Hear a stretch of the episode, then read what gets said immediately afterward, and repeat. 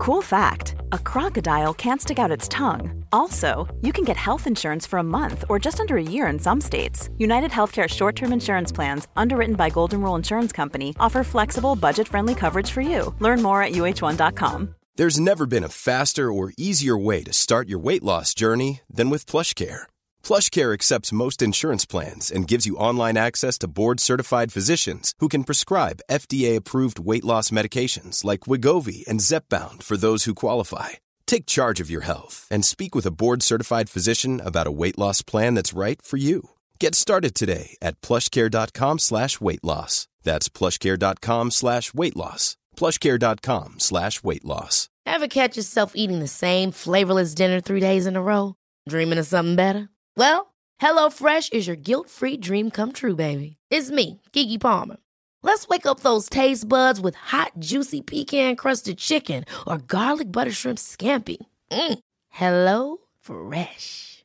Stop dreaming of all the delicious possibilities and dig in at HelloFresh.com.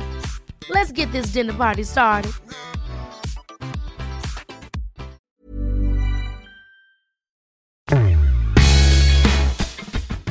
Få har väl missat hypen att Hammarby är tillbaka i fotbollsallsvenskan. Och ledstjärnan är återigen Kennedy Bakircioglu. Han var ju med när eh, klubben tog SM-guld 2001 och blev en ikon för fansen. Och eh, för några år sedan så vände han tillbaka efter ett par år i Eredivisie i Holland och sedermera La Liga Spanien. Och skulle ta Hammarby tillbaka till stället där de hör hemma, det vill säga Allsvenskan. Det tog lite längre tid än man hade räknat med. Men till slut så gick man upp och det var ju Kennedy som hjälpte till att få fart på festen på Tele2 Arena i höstas. När han skickade in ett gäng bollar. Och eh, han har förlängt kontraktet och ser framåt med en allsvensk säsong med Hammarby IF. Och vi börjar som vanligt med en faktaruta.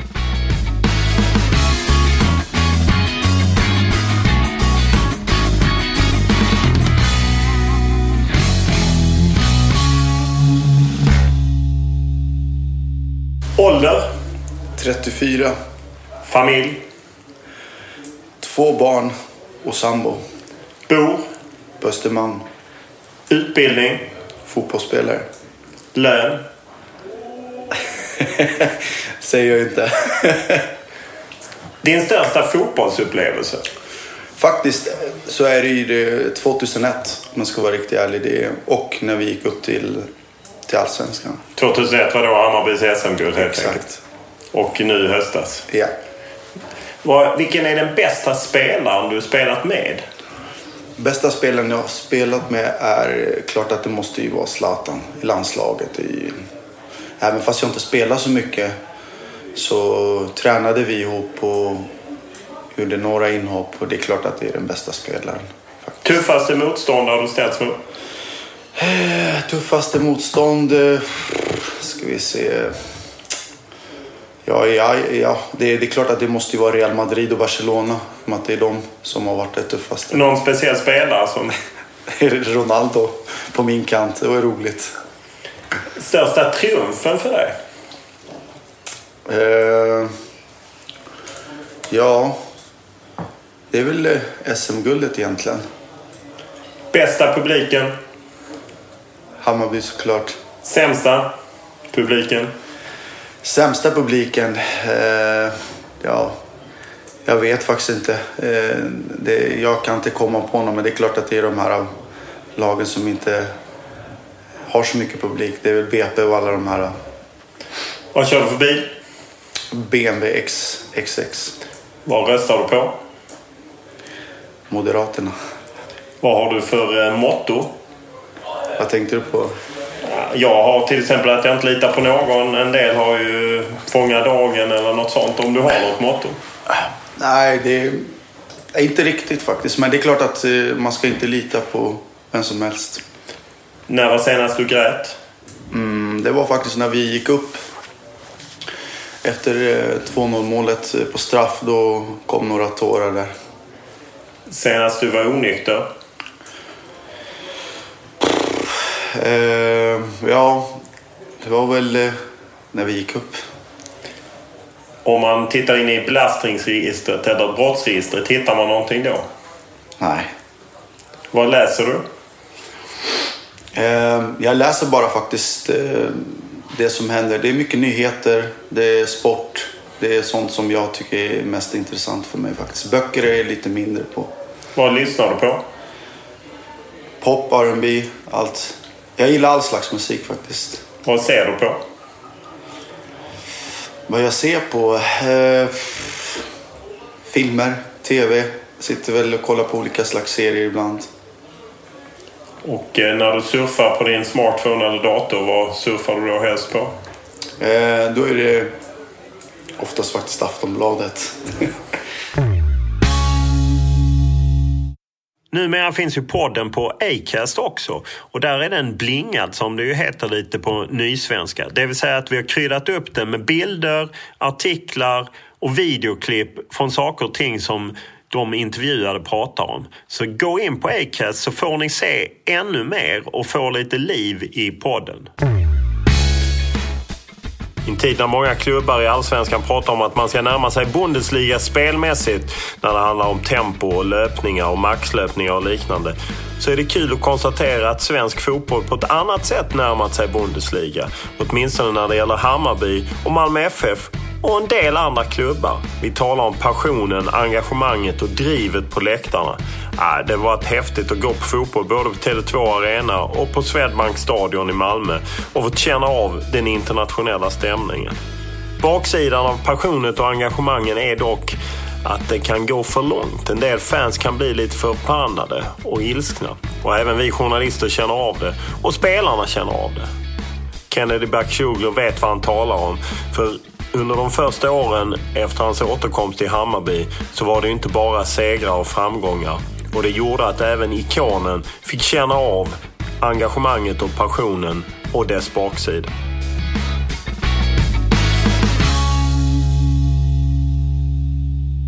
Du sitter här och kör efter ännu ett träningspass på en lång försäsong. De flesta som varit ute ett tag brukar inte gilla den svenska försäsongen. Hur ser du på det? Nej, jag gillar inte den heller, men den är jättenyttig för mig. Speciellt nu när jag blir äldre så är den otroligt viktig faktiskt. Men eh, jag kan hålla med om att det, det är inte det roligaste. Men behöver man inte i den åldern du är i, har man inte bra koll på sin egen kropp att man kan fixa det själv? Jo, det är klart att det har, men nu är det ju så att vi eh, med Nanne här så vill vi ju oftast eller vi vill ju spela en tempostark fotboll som ska vara väldigt hållbar i allsvenskan och framöver. Och just om, eh, det är mycket snack om det här med Bundesliga, hur de spelar och eh, vi har kollat mycket på Dortmund, Bayern München och allt det här. Så att eh, om man tänker på den fotbollen, den tempo som de har, då måste jag ligga på ganska mycket för att om jag ska kunna orka och göra den slags tempo som vi som Nanne vill faktiskt. Men är det inte ofta modetrender i sånt här? Jag vet att när du slog igenom en gång i tiden i, i Hammarby då var Djurgården väldigt hyllade för sin fysiska träning och sen så kommer någonting annat. Nu är det väldigt mycket Bundesliga. Även IFK Göteborg pratar om att man ska spela som i, i, i Bundesliga. Blir det inte bara mode i det? Är det inte snack? Nej, jag vet inte om det är snack. Alltså jag, jag tycker ändå Nanne, sen Nanne kom hit här och med, just med Claes Sellgrens träningar så har de ju verkligen sett till att eh, jag själv personligen känner att det har ju verkligen höjt mig enormt. Alltså i mitt eh, sätt att eh, Även om inte jag är den snabbaste kanske, men jag känner att jag har faktiskt tagit... Eh, det har blivit snabbare, kvickare och starkare liksom. Och, Eh, jag personligen tror på det faktiskt. Jag, jag, tror att det är jättebra. Det är den ledande fotbollen just nu i alla fall. Och det är dit eh, Nanne vill att vi ska eh, komma så småningom. Nanne är ju då Nanne Bergstam, Hammarbys tränare. Han har då eh, jobbat nu ihop med Claes Hellgren, TV4s handbollsexpert, tidigare handbollsmålvakt. Det är han som har lett deras fysträning. Vad, vad är det han har infört som du inte har varit med om tidigare? Jag önskade faktiskt att Claes eh, verkligen kunde ge mig den här träningen när jag var som bäst, eh, när jag var ung. Och då hade jag kunnat haft en helt annan utveckling i min karriär. Och, vad är det han har gjort? Eller vad är det alltså han jag, jag instruerar att, till? Jag tror att han tittar ju egentligen på varje spel. Han vet ju liksom att jag är ju... Jag kanske inte är en riktig löpstar. Alltså jag, jag behöver ju kanske lite mer kvicka, snabba. Eh, liksom, eh, det ska vara, alltså det, han är så himla duktig på att hitta alltså det här individuella programmet för varje spelare egentligen. Och det är det han har kunnat gjort med oss under förra året. Och han har kört ganska hårt med alla men sen har han dragit ner på, på träningen. Så har han sagt att du behöver den här programmet, du ska köra den här. Så han har delat upp oss i olika slags eh, delar där vi får köra olika grejer. Och eh, där tror jag faktiskt att Claes är jätteduktig på att ha ögat. Han kan se precis vad vi behöver. Och sen att eh, självklart att det är ju någonting som Nanne och han har pratat ihop Nanne har förklarat för honom precis vad han vill att vi, hur vi, han vill att vi ska spela så har han ju liksom därifrån sytt ihop det hela till att vi ska kunna orka då måste vi ligga här och så. Så att, eh, jag tror att eh, Klas har varit jätteviktig för oss förra året. För ni har legat och pendlat till Västerås eh, före jul och kört extra hårt. Ja, det stämmer. Vi var ju faktiskt en hel månad, eh, ungefär vi måndag, tisdag, torsdag, fredag var vi i Västerås. Och då var det att gå upp tidigt, eh, sju på morgonen och sen ta tåget till Västerås och göra den här träningen. Och det är klart att det, det, var ju tufft i början. Det är någonting som jag absolut inte var van vid att lyfta väldigt eh, tungt. Eh, det var väldigt tufft. Men eh, man kom in i det väldigt snabbt. Så att eh, det, skulle ju för, det är förebyggande för skador så att vi är fullt redo när vi ska börja. När vi kommer ändå börja väldigt hårt här nu. Då måste vi vara förberedda. Och då var den här träningen, eh, skulle den här träningen vara jättebra för oss. Och jag känner faktiskt mig väldigt stark också så att eh, den har gett en bra resultat. Det är ett par månader sedan vi såg fantastiska scener från Tele2 Arena och sedermera på Södermalm. Hammarby var tillbaka i Allsvenskan. Vad tror du ni kan uträtta i Allsvenskan? Ja, det är, det är så svårt att säga i och med att vi, eh, vi har ju varit i Superettan i fem år. Nu kommer vi upp till Allsvenskan. Och får man inte glömma heller att, att det är ju ett steg att ta. Jag ska ha respekt för Allsvenskan. Men jag känner ändå liksom att eh, vi har bra lag. Alltså man ska inte liksom underskatta oss på något sätt utan vi är starka och vi eh, jobbar på det här med tempo för, för att kunna höja upp tempot ännu ett snäpp för att vi vet att det kommer behövas i Allsvenskan. Så eh, är det svårt att säga riktigt vart vi kommer hamna. Det är omöjligt att säga så. Men, men jag tror ändå att Nanne har en plan i det hela och vad han vill inom framtid. Självklart vara ledande inom svensk fotboll. Och det tror inte jag eh, att det inte är omöjligt utan jag tror att det är jätte... Eh, jag ser jätte ja, eh, ljus på den framtiden. Alltså det känns bra i alla fall även om inte jag kanske kommer spela då men jag tror på det här väldigt mycket. Och, så får vi se liksom vad som händer det här året, var vi hamnar någonstans. Men viktigast är ju som sagt att vi jobbar på det här med att bli starka och kunna höja upp tempot. Ni har, Hammarby har gjort en del nyförvärv. Vad behöver ni mer? Jag vet faktiskt inte. Utan det är någonting som Nanne får, eh, ja, du får ställa. Men vad känner du själv? Ja. Någonting måste du känna att vi behöver en anfallare som...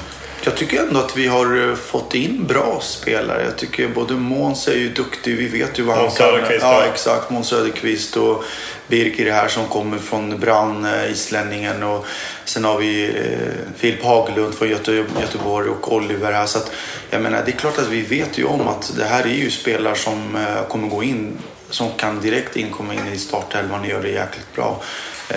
Så att det är egentligen de positionerna som vi har tittat på, eller som de har tittat på, som jag tycker också att vi har behövt. Hur delaktig är du i samtalen med, med Jingblads, Mats Jingblads sportchef och Nanne Bergstrand att det här behöver vi, eller att jag kan prata med den och den spelaren? Nej, ingenting faktiskt om jag ska vara ärlig. Utan eh, jag vill fokusera mig på min fotboll. Jag vill inte lägga mig i det där. Utan det viktigaste är att Ingblad och Nanne, det, det, det är de som ska sköta den biten tycker jag. Och, så det har funkat jättebra. Jag får fokusera mig på min fotboll och det är det som är viktigast. I december så förlängde ju du kontraktet två år eh, med Hammarby. Det var väl ingen jätteskräll, men du sa att det fanns intresse från utomlands. Mm det fanns intresse från utomlands och jag kände liksom att eh, på något sätt så kände jag ändå att jag hade gjort mitt utomlands. Jag ville inte börja ta ett nytt steg igen, börja om från början. Precis blivit pappa igen och fått eh, mitt andra barn. Så jag menar, det hade varit en stor grej igen att börja om från början. Eh, jag känner att jag trivs bra här i Hammarby. Allting är bra här. Varför ska jag börja liksom titta, titta mig runt omkring där och börja om igen? Och man är inte ung heller längre så att eh, försöka njuta av den här uh, åren som är kvar. Du har ju eh, en speciell relation med Hammarbys fans. Eh, kan du beskriva den själv? Det är ju, jag menar, vi andra vanliga dödliga har ju inte riktigt den relationen med någon sån stor supportergrupp. Nej, men den, den relationen växte ju väldigt mycket när jag kom till Hammarby. När jag valde bort Djurgården och AIK och valde att komma till, till Hammarby. Då, klart att, då var ju många väldigt glada. De kände att ja, eh, det här är, de visste ju också att jag var en talang. Jag var i Manchester United. De hade väl lite koll på mig. Så att eh, det började så mycket därifrån och sen eh, när vi fick göra mitt första mål. Jag sa ju liksom att jag kommer bli stjärnan här. Jag kommer bli älskad och det vet jag om att det kommer bara ske. För att jag tror på mig, jag har mitt, det här självförtroendet. Det finns ingen som kommer stoppa mig.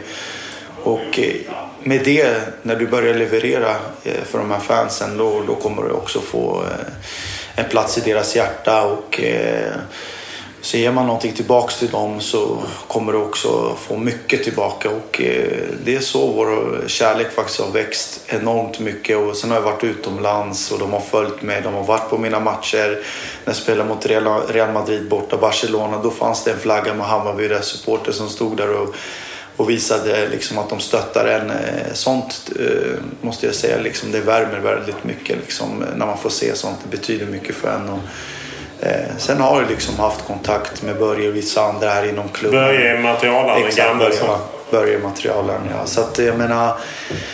Ja, det, den kärleken har funnits där och eh, den har bara blivit större, större, större. Och eh, sen att mångas dröm var ju att, eh, och självklart min också, att komma tillbaka en vacker dag och det var ju väldigt tufft när jag, jag led ju med Bayern hur, hur tufft det var under många års tid i superettan och jag kände liksom att hur skönt att komma tillbaka någon dag där man känner att fan nu, nu vill jag vill ta upp Hammarby till allsvenskan där Hammarby tillhör där de ska vara liksom. Och, eh, hur, hur är känslan när, man, när du sätter en frispark eller skruvar in en hörna och du bara hör hela arenan exploderar och skriker på dig? Nej, men det är en jätteunderbar känsla. Liksom. Det är någonting som eh, får gåshud. Alltså det är hela, hela stadion skriker ens namn. Det är klart att det är stort.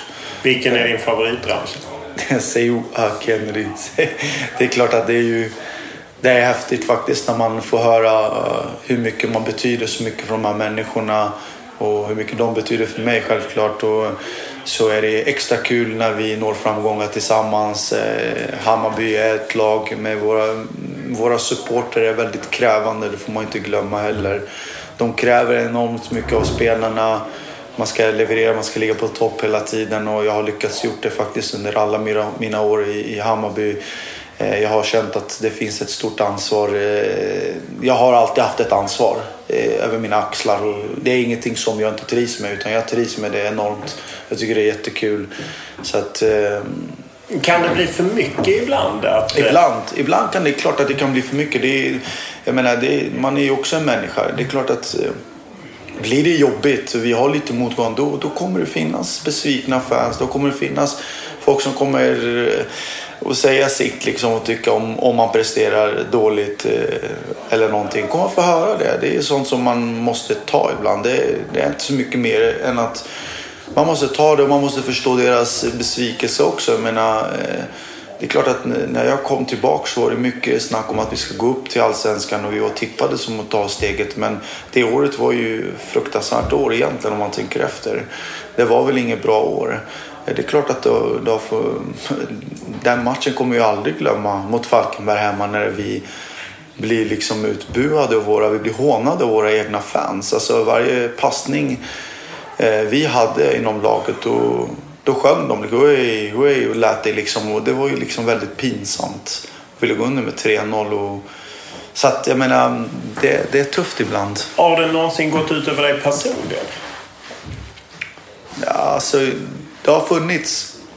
Det har funnits människor som har betett sig väldigt vidrigt. Jag tror att det förekommer i alla lagen egentligen. Så det är klart att eh, spelare kommer alltid få... Kan du känna dig rädd för din familjs skull och så? När det kokar över åt andra hållet? Nej, alltså så långt borde det inte gå. Det tror inte jag heller att det kommer gå. Var det perioden då när du lämnade klubben som bossman eller har det varit även efter det? Nej, ingenting vid bossman. Det var mycket besvikelse men folk förstod ju inte själva situationen, hur det låg till egentligen, vad sanningen, eh, vad sanningen var. Utan jag sa det att eh, ger ni mig ett bra kontrakt så är jag kvar i Hammarby men jag fick samma slags kontrakt ytterligare tre år till och det accepterar inte jag. Utan... Detta var alltså 2003, 2004 ja, när du ja, gick ja, till Grekland? Ja.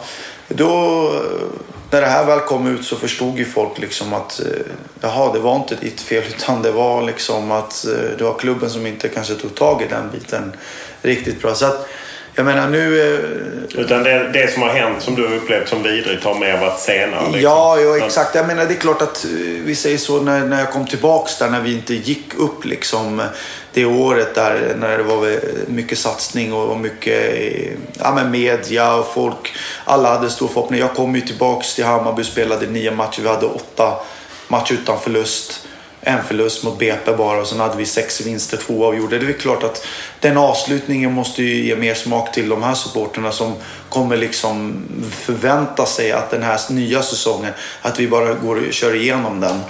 Men det är ju inte så, så lätt egentligen. Eh, sen kommer skador och sen kommer det ena och det andra. Och det är klart att det finns mycket besvikna supporter som kanske uttrycker sig eh, hårt, tufft och säger vissa saker till vissa spelare. Och då har jag liksom flera gånger gått dit och kunna lugna ner dem efter matcherna. kunna prata med 200 pers eller om det är 100 pers som står där och visar sitt missnöje.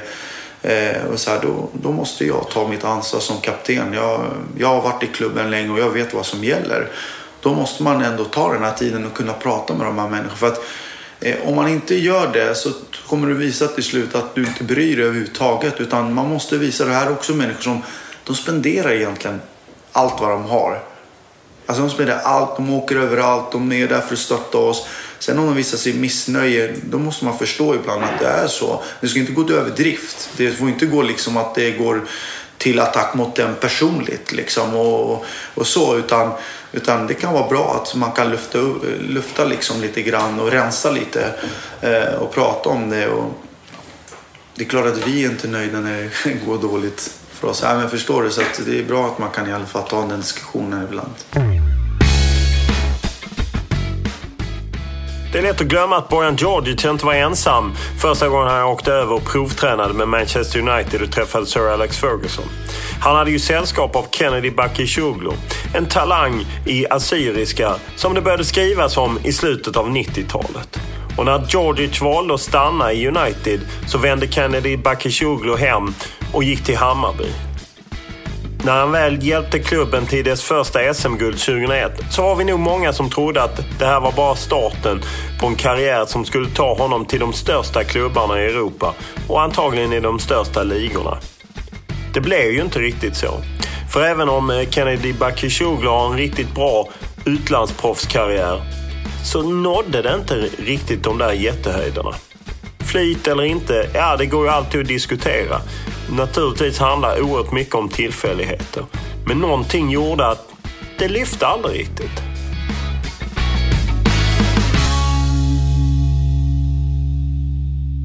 Redan tidigt eh, när du slog igenom i Hammarby så pratade du om att eh, bli utlandsproffs. Första klubben blev Iraklis i Grekland. Du gick som bossman. Mats Ingblad var då mm. tränare. Men det blev aldrig riktigt något lyft. Kan du i efterhand tänka att ah, jag borde valt något annat? Än... Ja, ja, absolut. Ja, men det är klart att nu i efterhand så...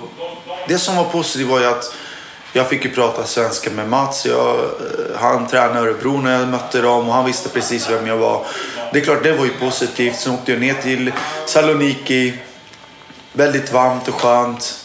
Fina stränder. Och jag kände, shit, det här känns ju jättebra liksom. Jag känner mig hemma.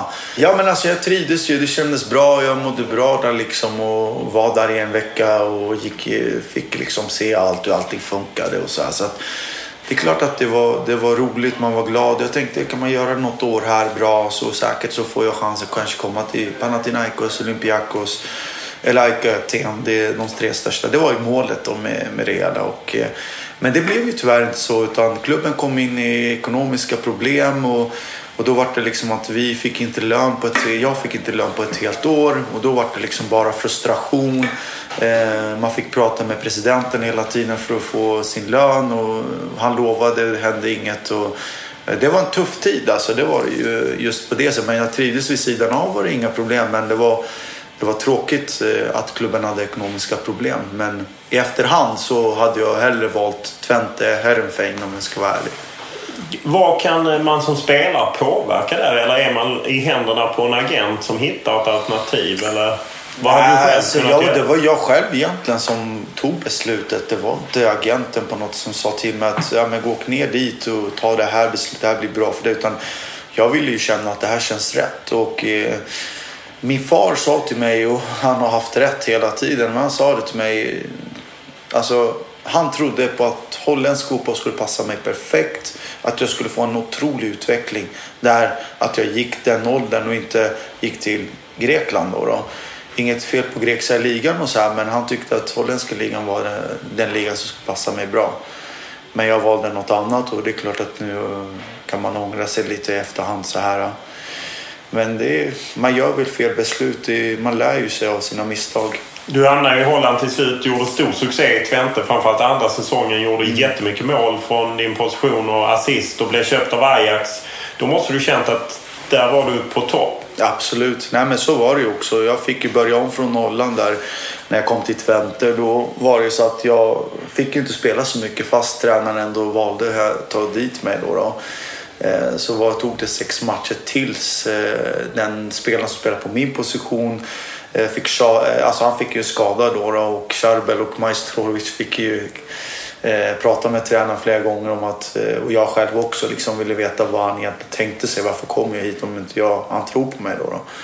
Men till slut kom chansen och då fick jag spela mot Herakles Almelo då hemma. Och då fick jag göra ett mål och två assist och vann med med fem. Då stod 0-0 i halvtid. Så att eh, där slog jag igen. Alltså just den tiden kommer jag aldrig glömma för det var där det började för mig.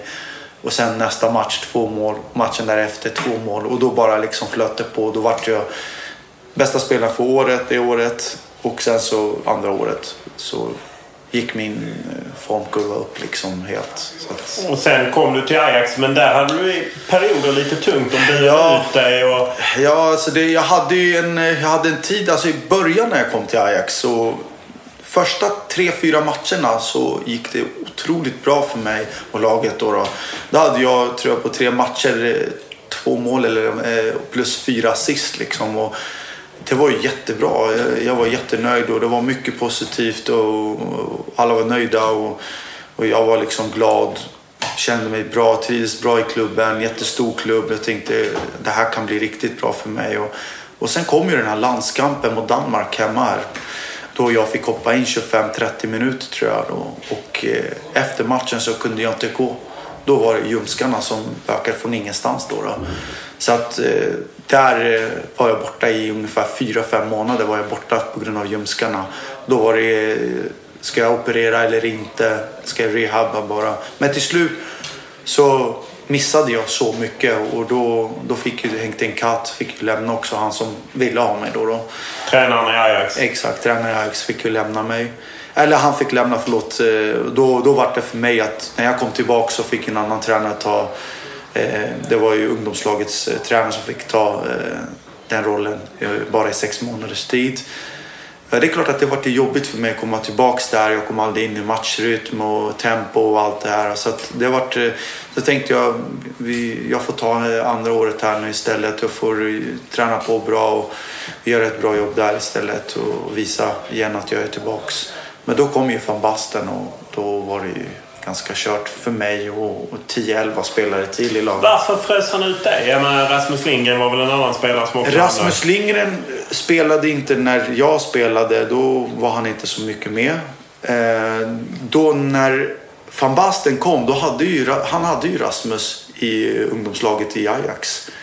Så att han kände, de kände ju lite Ja, grann. okej, Han så att visste- Rasmus fick spela då? Exakt, Rasmus fick ju jätte, han eh, fick ju spela varje match från start och, och van Basten trodde, det var ju hans spelare så han trodde ju på honom. Och det är ju så, man ska ha lite tur med tränare också, det är, så funkar det i fotboll. Men, så jag och några, många till fick ju, fick ju, han sa det att ni får lämna liksom, ni har ingen framtid här i, i Ajax. Och, och jag satt Hur ju... är den? Det är ju lite holländskt, tyst, lite hårt, Ja, rakt. Hur det, är det? det, det, det var tufft alltså. Det var liksom, eh, jag är ny i klubben liksom och jag skrev på fyraårskontrakt och eh, andra året kommer van Basten och, och rensar i stort sett eh, halva truppen. Alltså. Då rensar fast de spelare som har kontrakt två år, tre år. Och, ja, men det, så att, sen är det ju spelare som har spelat i startelvan och Kenneth Perez som var väldigt älskad bland eh, Ajax-fans hade 10-12 mål eh, varje år och assist. Fantastisk spelare. Han fick ju, han fick ju lämna liksom och många andra. Och jag sa det liksom, varför ska jag egentligen lämna för att han säger det till mig? Utan jag har ett bra kontrakt, jag sitter med ett bra kontrakt. Jag kommer liksom fortsätta träna med laget. Och sen när laget ska spela matcher, då vet jag att jag inte är med. Men jag kommer spela B-lagsmatcher. Och då blev det ju så för mig att jag hur, blev Hur många år satt du så? Vad sa du? Hur många år befann du dig i den situationen? Nej, nej, det var, det var liksom i sex månaders tid ungefär. Då, då var det ju så, sex månader. Eh, spelade med B-laget, gjorde hur mycket mål som helst. Det var överlägsen typ i den, i den serien. Jag gjorde jättebra ifrån mig. Och det stod i tidningarna liksom Kennedy gör det jättebra igen. Han är i sin livsform.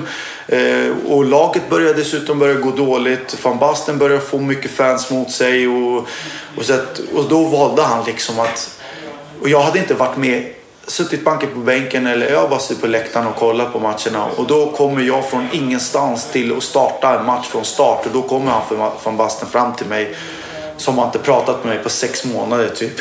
Bara, eh, du, eh, jag vill att du ska spela imorgon eh, mot Feyenoord. Och Feyenoord dessutom. Klassikermötet i holländsk fotboll. Klassiskt möte, exakt.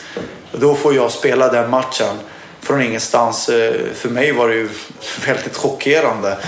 Eh, men han visste att eh, han behövde någon som kunde komma in som har självförtroende. För de andra liksom började, deras självförtroende började gå ner lite för att det gick lite knakigt. Då kom jag in och då, då får jag spela den matchen och göra 90 minuter och spela fram till två mål och vi vinner med 2-0.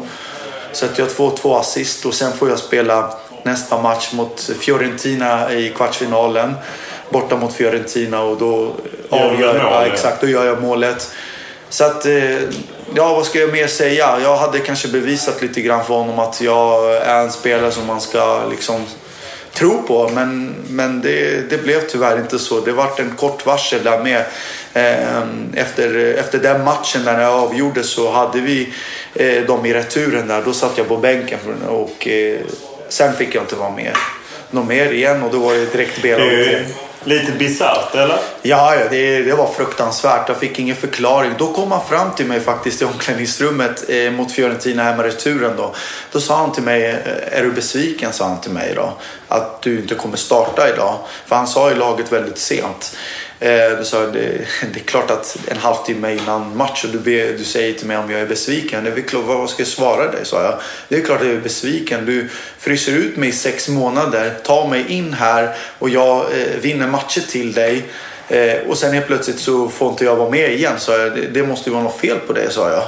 Och då, då tyckte han också att eh, ja, jag förstår om du är besviken och bla bla bla hit och dit. Och sen visste jag liksom att eh, ja, skitsamma. Det, det blir inget av det. Det var ändå bara tre månader kvar. Jag fick köra vidare med B-laget. Och... Köpte de ut dig sen eller? Nej, nej, nej. Utan jag hade ju... Han fick ju sparken. Van Basten fick ju sparken till slut och han gjorde jättedåligt jobb. Han spenderade tror jag, 500 miljoner på spelare.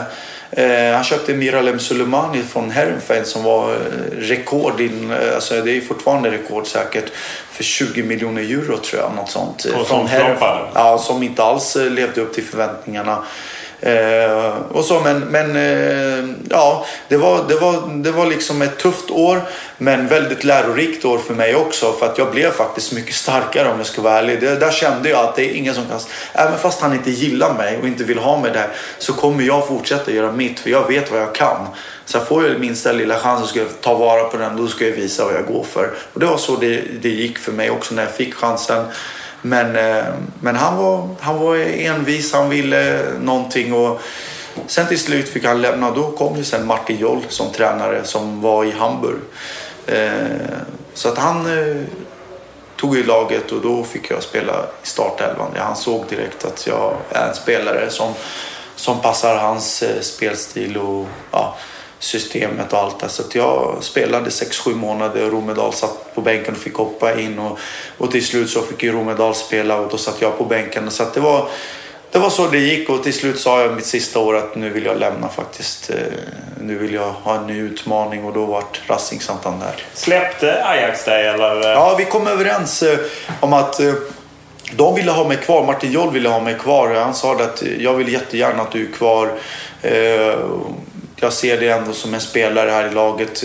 Jag vet att du kan fighta som startelvan, Det kommer bli konkurrens. Men jag tycker att du är så pass duktig så att du ska vara kvar här. Men jag kände liksom att eh, tre år, det har varit inte de bästa åren men jag har fått lära mig mycket och det har varit eh, roligt att vara i klubben. Man har fått lära sig mycket om klubben. Eh, så jag ville få en utmaning. Jag kände självklart kommer ett lag som spelar La Liga så känner jag ingen, ingen tvekan. Då, då vill jag lämna. Och då sa de liksom att det finns ingen anledning att stoppa dig om du vill lämna. Så att vi kom överens och, och nu, ja, nu, så jag, jag spelade för Rassing i två år gick jättebra för mig. Ja, för, första året var väl kanon eh, både för dig och ja, Marcus Rosenberg? Absolut. Jag hade, Andra året hade du skadeproblem? Jag hade, jag hade problem med... Första året gick ju jättebra. Jag blev, hade tror jag 8-9 mål det året och Mackan hade 12-13 mål. Vi gjorde ett väldigt bra jobb. Eh, Les Veco sa de till oss jämt. Eh, de gör det jättebra i Racing. De var jättenöjda med oss. Två, vi, och sen Giovanni da Santos hade vi också i laget. Så, att, så vi hade ett jättebra lag. Det var som sagt, andra året var det året som var jobbigt för mig där jag hälsenan, fick problem med hälsenan. Då var jag borta i säkert fyra fem månader och, och då, kände, då hade vi nästan då hade vi Hector Cooper som tränare. Sen fick han lämna. Alltså det var ju rena kaosen. Det var som karusell inom klubben. Ja, det var ju då det kom in en speciell man, eh, Sayed, eh, Sheikh Sayed. Ali Sayed, ja. ja köpte klubben men satte inte riktigt in pengar och liknande. Det blev ju ett väldigt kaos sen. Ja, ja, det var ju jättekaosigt. När han kom och tog över då tänkte alla, ja vad skönt. Då kanske alla kan börja få sina pengar. Han lovade ju dessutom han satte sig ner i... Eh, han, vi, han, kom ner till omklädningsrummet där vi satt och då, då förklarade han för oss allting att eh, ni behöver inte vara oroliga, allting kommer fixa sig. Jag kommer eh, betala era löner som ni inte har fått på 3-4 månader. Ni kommer få allt. Och så här, då, då var det liksom att... Eh, ja, vi, vi trodde ju självklart på det. Vi kunde inte annat än att tro på att det, det är så. Men men det hände ju ingenting. Så vi gick ju, det gick ju liksom flera månader utan att lönen hade kommit igen. Och då frågade vi dem och då säger de att ja, han, eh, han hör inte av sig längre och han eh, säger att pengarna kommer imorgon men det finns inga pengar eh, på kontot eller någonting. Så att vi vet inte heller vad han håller på med. Så att det var rena mardrömmen för, för klubben egentligen. Hur mycket är klubben skyldig dig idag? Ja, de är skyldiga mig men de pengarna kommer jag aldrig få heller. Så att... Jag vet att Max Rosenberg har drivit en process via Fifa. Du har inte gjort det eller? Nej, inte, inte via... Alltså vi har ju... Det är så här att eh, de har ju AFE kallas det. Det är Fifa inom Spanien då, då. Och det är de som strejkade. Jag vet inte om du kommer ihåg att det var en strejk. Ja. Då spelarna gick till strejk. Eh, och... För att det var så många löner som Exakt, exakt. Då, då gick tv-rättigheterna in och betalade. Då skulle de betala alla pengarna som spelarna i alla lag då. då för att eh, Gör de inte det så kommer aldrig ligan starta heller. För att spelarna kommer strejka då blir det ingenting. Liksom. Och, och I det här fallet så, så gick de in och då kom Mafia, Fifa, hade en deal, kontrakt med tv-rättigheterna och så de gjorde ihop ett kontrakt. Och då skulle de betala spelarnas löner som de inte hade fått under ett helt år. Det vart ett helt år där med faktiskt. Så att då skulle de betala... De pengarna fick du? Nej, de, de pengarna skulle de betala under fem års tid. Förstår du vad jag menar? Så att det ska ju betalas under fem års tid. Så att det tickar in ja, lite? Ja, ja, ja, exakt. Det ska Hur mycket är det de är skyldiga dig? Flera ja, miljoner? Ja, jag vill inte gå in på detaljer hur mycket det är, men det är en hel del. Det är plus bonusar. Herregud, det är, bara bonusar har vi. Det, det, det är mycket pengar alltså. Det, det måste jag säga. Men du har räknat bort dem helt enkelt? Ja, de, de, eh, de kan jag inte... Alltså, jag vet inte. Klubben fortfarande har problem med ekonomin. Eh, jag menar, jag är inte den enda utan det är så många spelare som, eh, som väntar på de pengarna men de kommer aldrig få dem. Så att det finns ingen anledning att... Det kommer ingenstans om du förstår mig rätt. Hade inte AFE varit nu, den här Fifa i Spanien, då hade vi säkert förmodligen... Ja, då hade jag självklart också gått eh, vidare med den här processen till Fifa då. då eh, som Mackan gjorde. Men eh, jag vet inte varför Marcus inte gjorde det som jag gjorde. Men det, jag vet inte om Mackan kanske har något annat. Eh, kanske det.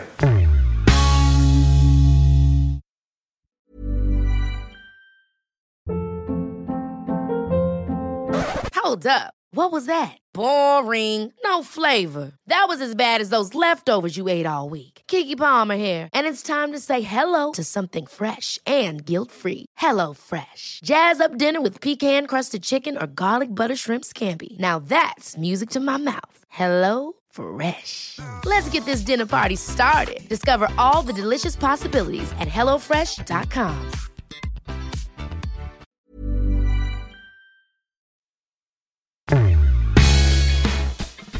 I en tid där det till och med kan vara svårt att nå allsvenska fotbollsspelare per telefon är Kennedy Bakircioglu ett häftigt undantag.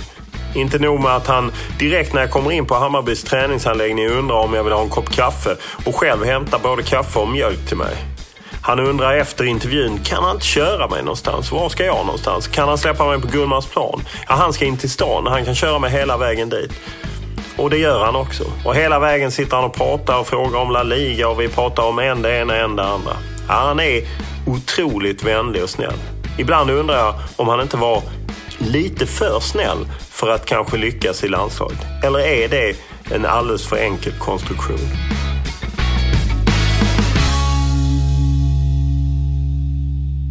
Det går ju inte att gå runt eh, landslaget. Eh, på något sätt när du slog igenom så trodde man ju att du kanske skulle nå längre i landslaget. När du tittar tillbaka själv, vad, vad var det som inte stämde? Det, landslaget för mig var ju misslyckande, om jag ska vara riktigt ärlig. Det, det, är, bara, det är bara att konstatera att jag har, jag, har, jag, jag har för mycket... Alltså jag känner personligen att jag hade kvalitet för att kunna göra det landslaget, men jag fick aldrig den ärliga chansen fick jag aldrig. Det, jag har undrat varför jag aldrig fick den heller. Och det kan handla om att det var en dålig timing. Att eh, de spelarna som spelade var de spelarna som Lagerbäck ville satsa bara på. Och, eh, och jag var liksom en som fick hoppa in 15-20 minuter och, och inte mer. Mer än så fick jag inte. Förklarade han någonsin hur han resonerade? Nej, jag fick aldrig den kontakten med, med Lars direkt Lagerbäck heller. Eh, Roland hade jag bra hyfsat. Vi Roland Andersson, ja, Roland Andersson assisterande hade jag hyfsat bra, alltid glad. Så Lars också. Det var bra människor, absolut. Inget dåligt mot dem på något sätt. Men jag fick inte någon förklaring. Jag blev till och med petad när jag var med i landslaget under tre års tid och var med i hela EM-kvalet och allt det här. Jag blev petad eh, ja, när de skulle dra truppen eh, till EM och då, då kom Sebastian Larsson in där Eh, och Lindroth var det tveksamt om han kunde vara med eftersom han var skadad länge. Då fick jag Ja, han var ju inte ens nära spel väl riktigt. Linderoth. Tobias Linderoth. Nej, med tanke nej, på den höftskadan. Nej, nej, men exakt. Då, då fick ju, de kanske ville ha honom med som en ledare som har varit med länge och kan eh, bidra i truppen och hjälpa till kanske om man inte spelar då. då. Men men sen att Sebastian Larsson fick spela, han hade inte gjort en landskamp innan och, tror jag. Då, och det, var, det, det är klart att det var tufft för mig. Det var ett tufft beslut. Ringde de dig med Nej, jag var ju med hela den eh, vägen när vi var i Göteborg. Stenungsund Exakt, ja, Stenungsundlägret och allt det här. Och sen så fick vi ju, ja då skulle de ju dra truppen. Då fick jag gå in där och prata med Lars och Roland. Och då sa de ju till mig att eh, ja, det kommer bli så att du inte följer med oss nu då och så här. Då, då blev jag väldigt besviken. Och väldigt... Vad sa du till Nej, jag sa ingenting utan jag, jag bara drog. Eh, alltså vi, då sa jag okej, okay, då vet du det, tack. Så gick jag bara. För att jag orkade inte ha diskussioner. När jag vet att då har de, det här har de bestämt sig för. Och det här är det de har eh, liksom haft. Den planen har de haft och det är det som gäller för dem. Och då är det ju så. Jag är självklart besviken eh, över, över det beslutet. Men, eh, Vad tog du dina grejer och bara drog? Nej, men eh, sen, sen var det ju liksom, de skulle ju vidare och jag fick ju gå min väg. Eh, såg så, du några av Sveriges matcher? Eh, jo då, jag såg Jag satt och kollade som vanligt och följde det liksom. Och det är klart att det, är ändå spelare som jag spelar ihop med och jag ville allt väl för dem självklart. Liksom. Det var inget så, men man blir ju besviken och nu tittar man på det här landslaget som är just nu så här så känner jag liksom hade, hade den tiden funnits nu för mig så, så hade jag säkert kunnat få vara med i landslaget. Skulle du varit med till och med som du är nu även om du är 33? Nej, nej inte, inte det kanske den här åldern så, men om det hade varit eh, om Hamrén kanske hade varit tidigare eh, förbundskapten under de åren så kanske han hade kunnat våga satsa. Du hade mer passat hans spelmodell exakt, än Lagerbäcks? Exakt, jag tror faktiskt det. För att Eh, just nu så spelar ju Hamrén, en, han, han använder ju väldigt mycket unga spelare som kan, eh, ja men du ser ju det är många spelare som har fått chansen i landslaget och det är det här man egentligen hade velat fått den här möjligheten att få spela liksom. Samtidigt hade ju Lagerbäck bättre resultat än Hamrén. Ja, absolut. Alltså, det är, det är, man ska aldrig ta bort Lagerbäcks eh, resultat. Alltså, jag kommer aldrig kritisera Lagerbäck på något sätt så här utan han har gjort ett fantastiskt jobb för landslaget. Det finns ingenting att säga om. Men det är klart att som person blir man alltid besviken. Det är fullt normalt. Var det att du inte riktigt hade någon klar position? Eller? Ja, det, det, var ju vänster eller höger. Det var väl där jag skulle fightas om då. Och då var ju Ljungberg där. Och det är klart att det är svårt att peta eh, Ljungberg och eh, sen var Niklas Alexandersson på den andra kanten och Chippen. Och, så det var ju ändå många spelare som, som var bra och jag hade liksom en bra konkurrens Eh, konkurrenter som jag, som jag fick kämpa mot. Då själv. Var du för snäll? Ibland har jag känslan av att du var lite för snäll. Att, eh, eh... Jag vet inte, liksom snäll och snäll, men jag är ju en trevlig, öppen, glad människa. Men eh, hur skulle jag vara då? Liksom? Men alltså, skulle jag börja vara kaxig mot spelarna, visa en annan attityd? Jag menar, det, det skulle inte jag tjäna på tror jag i längden heller. Jag tror inte att de skulle tycka om att det finns en, eh, en kaxig kille som står här och kanske har en helt annan attityd. Du förstår vad jag menar? Ja, jag vet på ibland... plan kanske. Du menar lite mer så mm. att det ska vara tuffare. Men, men jag är ju den, det är min spel typ liksom. Jag, eh, jag är ju den, den speltypen är ju så. Då, då, då, är det ju så. Antingen är du med i landslaget så är du inte med. Då tar man inte in en spelare om man tycker att han är för snäll. Om det är så. Förstår du vad jag menar? Då måste man ändå ge chansen och se vad kan den här killen visa egentligen. Jag hade ju holländska ligan och gjorde 16 mål och blev eh, köpt av Ajax och hade en jättebra eh, tid där formen var på topp. Liksom. Och jag väntade verkligen på den möjligheten att få den chansen. Men den fick jag aldrig och det är klart att det är frustrerande eh, när jag ändå var som bäst. Numera finns ju podden på Acast också och där är den blingad som det ju heter lite på nysvenska. Det vill säga att vi har kryddat upp den med bilder, artiklar och videoklipp från saker och ting som de intervjuade pratar om. Så gå in på Acast så får ni se ännu mer och få lite liv i podden. Jag vet inte hur många historier jag läst om Bayern München och hur man tagit hand om sina gamla stjärnor och sett till att använda dem i olika roller. Allt från ungdomstränare upp till VD och liknande. Det är något häftigt med klubbar som tar hand om sina gamla hjältar. Och många har ju även pekat på Malmö FFs framgångar och dess förmåga att använda sina gamla spelare i olika funktioner. Kenny Bakircioglu är ju verkligen en ikon och någon som Hammarby måste använda. Frågan är bara var man använder honom bäst. Vad är det han kan göra bäst? För det är ingen tvekan om att han vill spela ett tag till, men att även han ser slutet på karriären.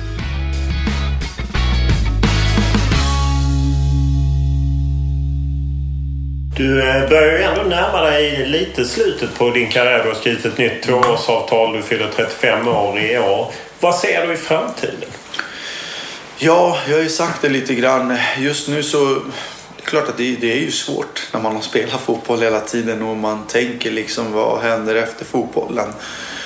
Jag vill ju självklart ha någon form av en funktion inom, inom klubben, inom Hammarby om jag vet inte exakt vad det kan vara för någonting men eh, det kommer vi visa sig lite när det är dags. När man lägger skorna på Fick du in något sånt i kontraktet? Ja, alltså vi, jag har diskuterats. Det har diskuterats och vi har gått igenom det och, och så här, Men det är ingenting som vi har liksom satt in i ett kontrakt men vi har pratat om det. Jag tror att själva, självklart att Hammarby kommer eh, uppskatta det och tycka att det är jättekul att jag vill jobba inom klubben och ha någon funktion här eh, och göra någonting. Jag älskar att jobba med ungdomar. Jag tycker det är helt fantastiskt. Är det det du hade velat göra bara som talangutvecklare ja, snarare än A-tränare? Ja, ja, men exakt. Alltså typ eh, personlig tränare. Det kan vara liksom att jobba med de här killarna. Det kan, vara, det kan handla om teknik, det kan handla om tillslag, det kan handla om frisparkar, det kan handla om hörner. Allt möjligt som jag vet att jag har. Liksom. Jag kan lära ut de här killarna det. Och det kan liksom... Varför inte? Liksom? Det, jag vet att det här kan gå bra om det är seriösa killar självklart som vill någonting. Och jag tror att eh, gör jag det och går jag fram och visar Eh, som många kanske ser mig som en förebild så tror jag ändå att de kommer vara seriösa och ta det på fullt allvar. Eh, och kan man utveckla de här spelarna och få till det här. De kanske har snabbheten, de har kvicken, de har det där. Men de kanske saknar lite teknik, tillslag. Kan man jobba på sånt med dem med så, så tror jag säkert att de kan ha en jätteutveckling. Och, och Hammarby kan eh, sälja vidare de här spelarna och få in pengar. Och, och klubben kan växa liksom. Och jag tror att man måste ta hand om sina ungdomar också. Du har ju varit i klubben i två perioder då. Slutet på 90-talet, början på 2000-talet och eh, sen nu då. Hur upplever du klubbens organisation? Den har ju tidigare genom åren fått en del kritik. Ja, det, jag kan, det kan jag hålla med om. Alltså att det har varit eh, väldigt mycket konstiga beslut. Ehm, det har inte varit den organisationen som man har tänkt det här är Hammarby med en sån stor klubb men det finns inte det som borde finnas, den här organisationen. Eh, planerna på vad som, eh, vilka framtidsplaner som finns. Men nu känner jag absolut en enorm skillnad. Alltså det, det finns en jättefina planer för Hammarby och jag tror att många spelare kommer se den här möjligheten att få spela för Hammarby. Eh, kommer de bara gilla och älska läget och komma till, till Hammarby i och med att Hammarby har ju någonting på gång. Och det måste vara otroligt intressant att komma till en sån klubb. Eh, skulle jag absolut eh, tycka som spelare. Så att eh, det har ju, det, där känner jag verkligen att det har gått enormt framåt. Alltså. Vem är det som har tillfört det? Jag tror att, alltså, det är klart att Nanne har ju kommit hit. Jag tror att han har fått, han har lagt ribban högt här. Alltså, han har verkligen så mycket erfarenhet, så mycket rutin. Han har varit i Kalmar så många år, Simborg. Alltså, han, han vet precis vad som behövs. Han har fått liksom, och sen har Jingblad kommit dit med mycket erfarenhet. Sportchefen Mats Ekvik. Absolut. Sportchefen där, Jingblad, som har kommit. Han har ju liksom tillfört eh, otroligt mycket rutin erfarenhet. Han vet också vad som gäller. Och Henrik Kindlund som är där nu. De har funkat ju bra ihop tycker jag. Liksom. Allting har rullat på bra. Eh, så att de jobbar åt samma håll och det tror jag är jäkla viktigt. Och det känns, eh, det känns bra. De, de har gjort ett bra jobb hittills. Om man då tänker på att du är 35 och du ändå ser lite slutet. Är det så att du tänker att det blir två år och inte mer? Eller? Jag vet ju. Alltså, allt handlar ju självklart hur, hur mår jag? Hur känner jag mig? Hur, ser, hur, ser min, hur, hur är jag när jag är 36? Går det att fortsätta spela i, i Allsvenskan? Klarar jag att spela? Eh, ja, klarar jag tempot? Funkar allting? Och så här. Det är klart att då kommer jag inte känna att jag vill lägga skorna på hyllan. Men men därför är jag väldigt försiktig med att uttala mig och säga någonting. Men jag vill i alla fall ge chansen de här två åren och se vart, vart ligger jag någonstans. Var är jag någonstans? Känns det bra så, så är det bara positivt. Efter eh, många år i utlandet, eh, behöver du ens eh, jobba? Nej, egentligen inte. Men jag tror att det jag behöver absolut inte jobba, jag är klar. Men jag känner ändå att jag kan inte sitta hemma. Det, det finns inte en chans att jag sitter hemma och inte gör någonting. Jag blir för rastlös. Det är klart att i början kommer jag ta, ta mycket tid med min familj som jag inte har kunnat gjort. Eh, det kommer jag ge väldigt mycket. Jag kommer resa, kommer njuta av mina semestertider där till en början i alla fall. Men sen eh, kommer, det vara, kommer jag vara full igång igen och så vill jag göra saker. Det kan handla om business vid sidan om också. Så att, eh, Vad investerar du i? Är det fastigheter eller? Eh, ja, alltså det är klart att jag, jag gillar ju att hålla på med fastigheter. Jag tycker det är jättekul att investera och köpa lägenheter. Och jag kollar väldigt mycket eh, lägenheter, följer. Så jag tror att det är en bra investering. Eh, det ökar ju värdet hela tiden. Kan man göra rätt investering så, så vet man också att man får bra kvitto på det också. Så att, men det är klart, det är en rolig, det är en hobbygrej också egentligen. Det ska vara roligt att göra det med. Men, eh, Ja, jag, jag, tycker om det faktiskt. Eh, det överraskar ju mig som är fast i myten om Hammarby att du bor på Östermalm. ja, exakt. Det har ju varit lite sådär. Det, det är väl kanske... Jag borde kanske bo på Söder, eller? Ja, precis. Det är ju det. Söder, ja, Söderförort. Ja, exakt. Nej, men det är klart att det är inte så att jag inte trivs på Söder. Absolut, jag älskar Söder. Jag tycker det är jättemysigt, jättefint där. Men det finns ju kanske lite anledningar till varför inte man vill bo där egentligen är ju på grund av att det kan bli lite för mycket. Men folk kommer ju veta exakt var man bor och då blir det mycket att eh, mycket knacka på dörren och ska ha kanske autografer och det blir mycket bilder och då blir det inte något privatliv och jag vill gärna att min familj ska känna sig också att de får sin privata tid. Eh, vi kan ha någonting tillsammans men eh, när jag är här och jobbar för Hammarby då får alla komma hur mycket de vill och ta bilder och autografer. Så att eh, det är lite mer det också faktiskt. Sen plus att eh, man måste investera rätt också. Det, det... Söder är sånt lite hett som Östermalm. Jo, då, det, det, får man också. Men eh, jag tror att Östermalm är... Det är klart att jag... Eh, där går ju, det går ju väldigt fort upp i värdet och så. så att, eh, jag, jag, liksom, jag ska inte säga för mycket utan, utan jag kände trivs bra där och som sagt även om det är Djurgårdsland eller vad det kallas för vad de säger här men jag har inte sett några djurgårdare än så att eh, det är lugnt för mig. Men de de är ändå trevliga de jag träffar på några i alla fall. Alla medieorganisationer sparar pengar och de flesta chefer ser nog helst att man mest sitter på kontoret och ringer och inte ger sig ut någonstans för att det kostar pengar och tar tid. Men det är ju genom att ge sig ut i verkligheten som man ofta får reda på lite saker. Jag ska inte säga att det är någon jättenyhet, men det är ändå lite kul när jag och Kennedy sitter och snackar på Nanne Bergstrands kontor så kommer Stefan Bartan förbi och knackar på rutan och börjar skrika om boken han ska skriva. Ja, Kennedy alltså. Visar sig att Kennedy Bakircioglu i ett par år haft en förfrågan om att skriva en bok och att det nu verkar vara på gång. Och det är ju alltid lite spännande.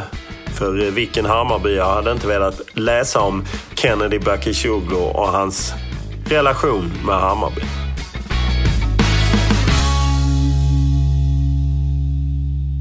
Du slår ju fantastiska frisparkar. Hur mycket tränar du på att slå frisparkar? Jag tränar ganska mycket faktiskt. Jag har tränat under hela min karriär mycket. Jag står och nöter 30 minuter det, kan, alltså, det handlar om en liten precision, det handlar om en timing.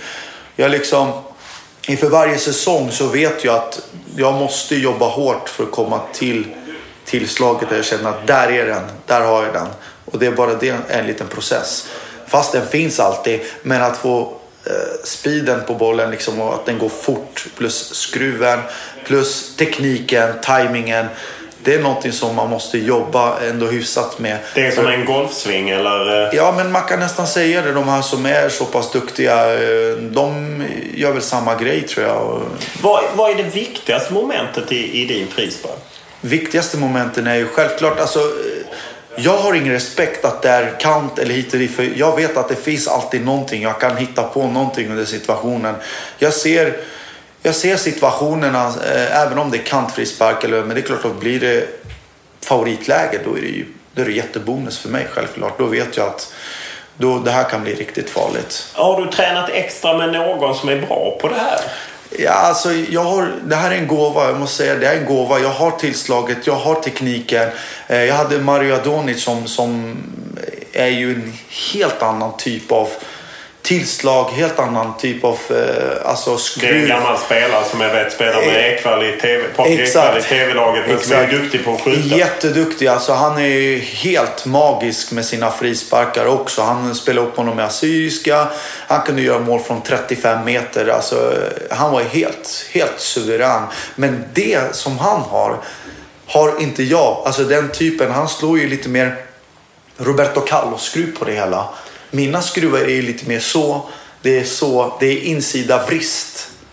Förstår du vad jag menar? Men har du, känner du att du hela tiden har haft den här gåvan? Ja, ja jo, det, det har jag haft. Jag, jag, menar, jag vet ju själv när jag var liten så hade vi en fotbollsplan där jag stod och sköt i 45 minuter. Alltså, jag skulle skjuta så hårt hela tiden och det var någonting som jag kände det här känns bra liksom. Jag kan utveckla det här. När jag väl kunde skjuta hårt då sa jag till mig själv nu ska jag försöka placera istället. Så jag tog ju steg för steg för steg och då kom ju tekniken in. Då kom ju själva tajmingen. Alltså det, det, det är svårt. Det är inte lätt att vara eh, bra på Hur mycket har din pappa Benjamin eh, Bakircioglu som mm. ju var duktig spelare i Assyriska. Hur mycket har han betytt med det här? För jag har ju läst lite reportage att han har varit på det att man måste träna, man måste köra. Ja, min farsa har ju, han har varit min förebild. Det, det, är ingen, det är ingen snack om saker. Min pappa har varit min förebild. Han har han vet ju vad, vad som gäller. Han, han visste liksom att du har en otrolig talang. Här, du måste lägga ner mycket jobb Kennedy för att du kommer aldrig kunna klara med den här tekniken bara och tillslaget eller vad du har. Det som är bra, du måste jobba, du måste springa mycket, du backar. Det var, det var liksom mjölksyra, det var eh, vissa gånger var det spykänslor. Du vet, det, var, det var jättetufft. Så att ska vara ärlig så har han betytt väldigt mycket för mig. Eh, till mig. Jag menar, varje gång det var liksom en... Eh, mina kompisar ringde liksom och de ville gå ut. Sätta sig på något ställe eller gå ut och ha lite roligt. Då, då sa han till mig liksom... Det är ditt beslut, sa han till mig.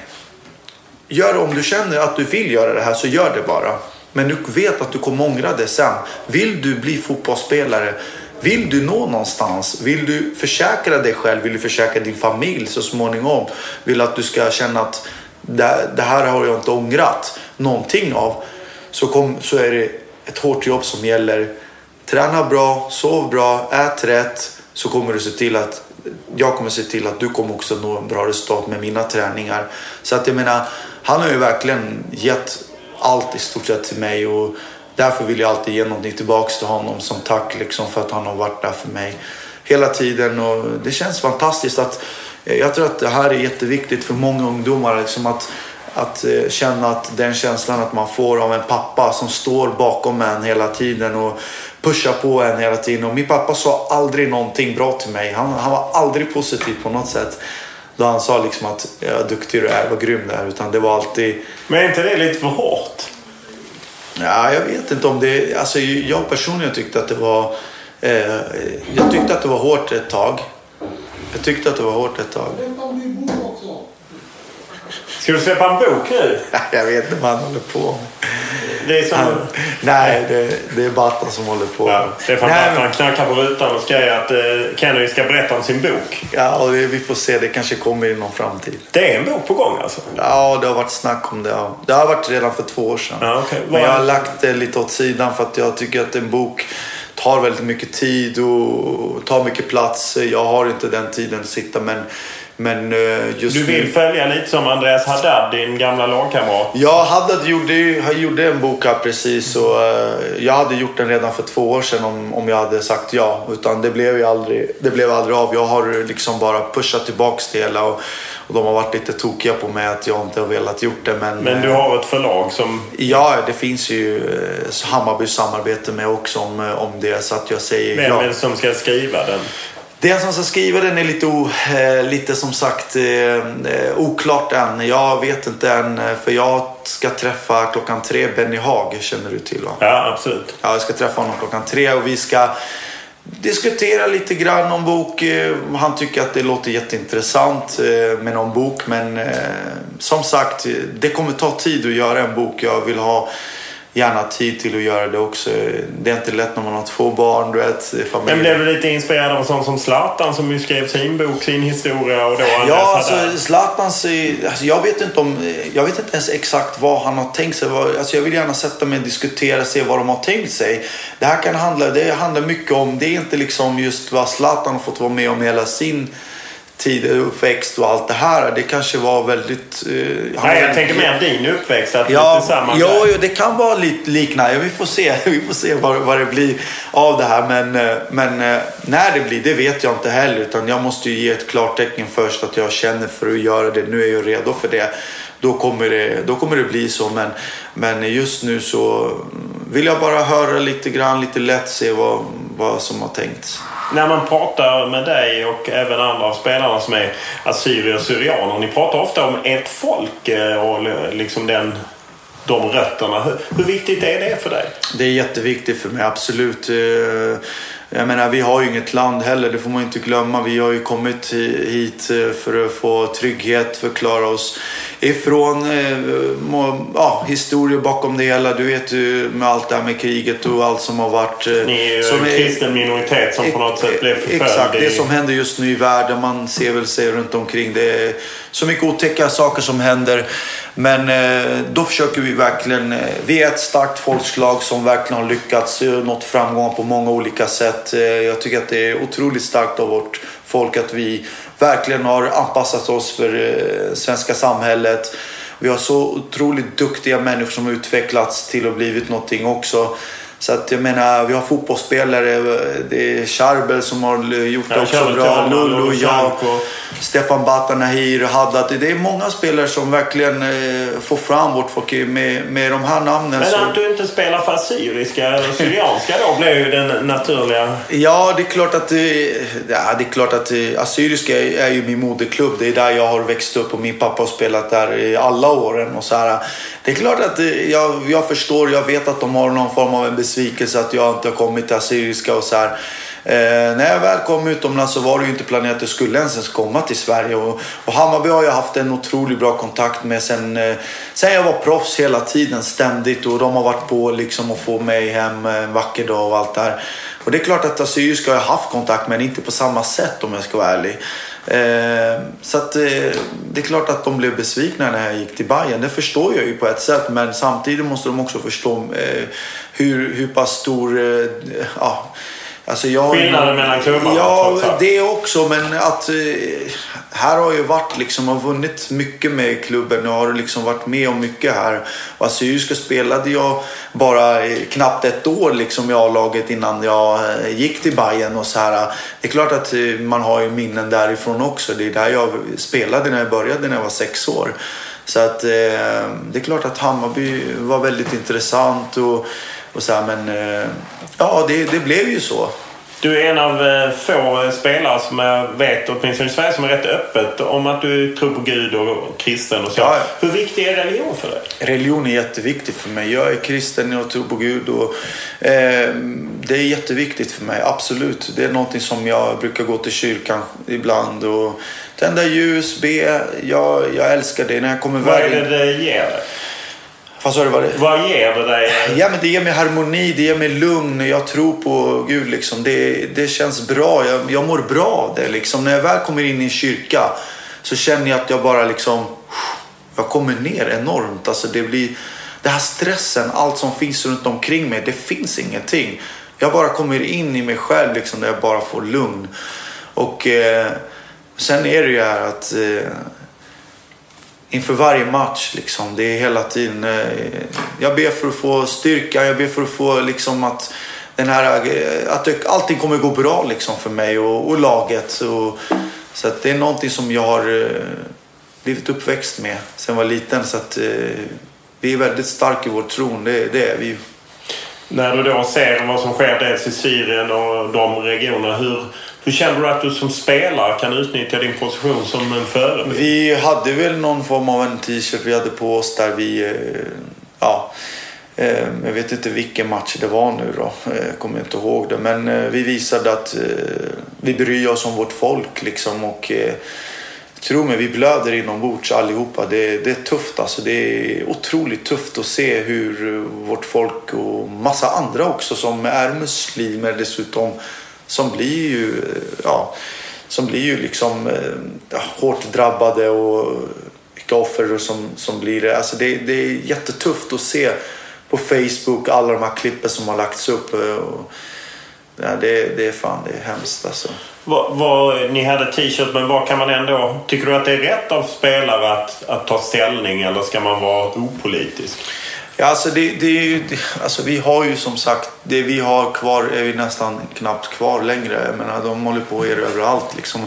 Då måste vi på något sätt agera och det är många som har agerat med att demonstrera. Du har liksom även i USA där du har eh, präster som har stått där och demonstrerat mot Vita huset och Barack Obama och allt, allt det här som, som, eh, som har varit och visat sitt missnöje med att att världen måste börja agera vad som håller på att hända. Liksom. Och jag vill inte vara så mycket insatt egentligen i det här så, men man, man, man bryr sig enormt mycket. Det, är- det är tufft liksom när det händer, det är ju så. Sen, eh, sen ska vi liksom inte säga vi... Eh, det är tråkigt det som händer och jobbigt. Och man hoppas att det får ett slut någon gång. Och nu såg man i Paris också det som hände. Det, det händer ju hela tiden. Man är ju rädd att det händer hemma i Sverige också snart. Så det, det, jag hoppas inte att det, jag hoppas att det lugnar ner sig. Att, det, att man också, jag menar, alla har sin tron och då, då ska man respektera tron på något sätt. Och då ska man inte göra något konstigheter tycker jag. Hur är känslan när, eh, med de rötter du har utomlands ifrån och samtidigt då svensk, uppvuxen här och sen å andra sidan finns det då Sverigedemokrater, ett rätt öppet rasistiskt parti. Kan ni göra något där? Jag vet inte om vi kan göra så mycket egentligen utan eh, det är klart att man kan väl påverka på något sätt och visa, visa, ja, visa något och, och visa liksom att det här är inte rätt eller det här är fel. Men jag vet inte hur mycket, hur mycket det påverkar egentligen. Men eh, det är svårt att påverka sådana grejer egentligen. Eh, man kan visa på, på något sätt så men jag tror inte i slutändan så kommer det inte hjälpa. Stort tack Kennedy för att du ställde upp. Tack så mycket. Tack. Tänk att Kennedy Bakircioglu en gång i tiden bojkottat medierna. Han ville inte prata med några journalister för han var så missnöjd med vad som skrevs. Ja, det känns rätt otroligt efter man har suttit med honom en dryg timme och snackat om allt möjligt. Han är ju vänligheten personifierad och ställer alltid upp.